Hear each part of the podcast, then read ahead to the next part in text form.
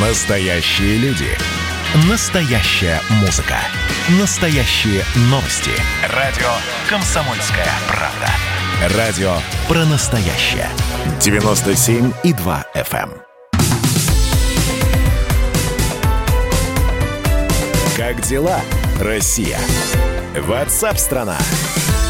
Вы слушаете радио «Комсомольская правда». Антон Челышев у микрофона. Говорим на главные темы дня сегодняшнего и уходящей недели. Начнем с российско-украинских отношений. В Киеве активно обсуждают варианты, при котором Владимир Зеленский может встретиться или не может встретиться с президентом России э, Владимиром Путиным. Я напомню, что э, Зеленский пригласил президента э, России встретиться на линии соприкосновения на востоке Украины. В ответ глава государства российского предложил своему украинскому коллеге э, по, по вопросам, касающимся Донбасса, договариваться с Донбассом, с ЛНР и ДНР. А вот если Зеленский хочет обсудить м, украинско-российские отношения, то, в общем, милости просим э, в Москву.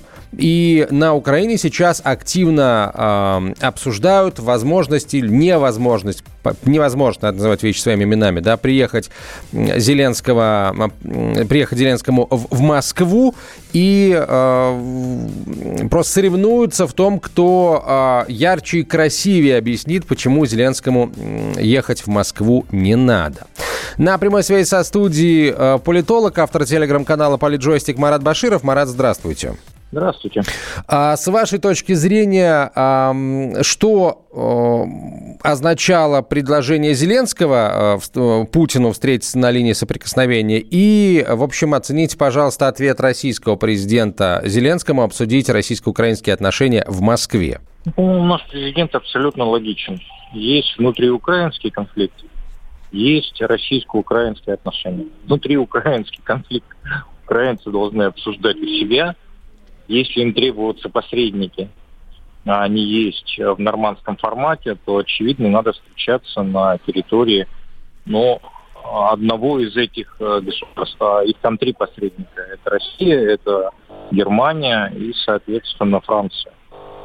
Поэтому президент и предложил, если вы хотите поговорить про наши отношения, ну, ради бога, в общем, приезжайте в Москву.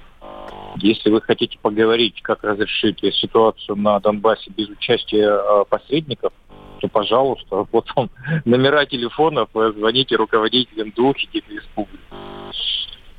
А, давайте вот э, все-таки, да, а, по гамбургскому счету, э, Зеленский вряд ли приедет в Москву. Почему? И что будет означать его отказ? А вы знаете, он как раз приедет, на мой взгляд. Ему просто делать некуда. У них ситуация такая, что они сейчас мечутся, как зайцы на острове э, во время паводка. Они же думали, что война будет, что там НАТО им поможет, Америка им поможет, Турция. А войны не будет. Будут э, переговоры между президентами Байденом и президентом Путиным, соответственно, где-то там внутри этой длинной э, линейки повестки будет Украина. И им сейчас сказали, ребята, мы все ставим на паузу. Именно поэтому мы отвели свои войска от э, нашей границы и, соответственно, остановили наше военное учение. А, с вашей точки зрения, если бы, э, предположим, да, если бы состоялась встреча Зеленского и Путина с, э, в присутствии канцлера Германии и президента Франции. Вот помогло бы это Зеленскому, скажем, в, в том, чтобы ну, попытаться оказать на президента России давление? А, вы знаете, дело-то ведь не в этом. А, для него на самом деле донбасский кейс, он становится вторичным. У него на первый план выходит сложная экономическая, социальная ситуация в стране. Ну вот посмотрите, а, Роснефть с 1 апреля перестала поставлять дизель на Украину. Одновременно сократились поставки из Беларуси. А это составляет примерно 30-35% от общего объема дизеля, который продается на Украине. И мгновенно все раскупили э, коммерсанты. Они могут платить больше. И останавливаться э, украинская железная дорога. Там, в общем, тепловозы на дизеле ездят. Им просто по той цене, в общем, которая сейчас у них есть, они могут э, покупать. И по многим позициям так. Электроэнергия, по газу, по э, продовольствию частично, по углю, у него очень сложная экономическая ситуация. Он думал, что если он вступит в войну, то потом ему дадут денег.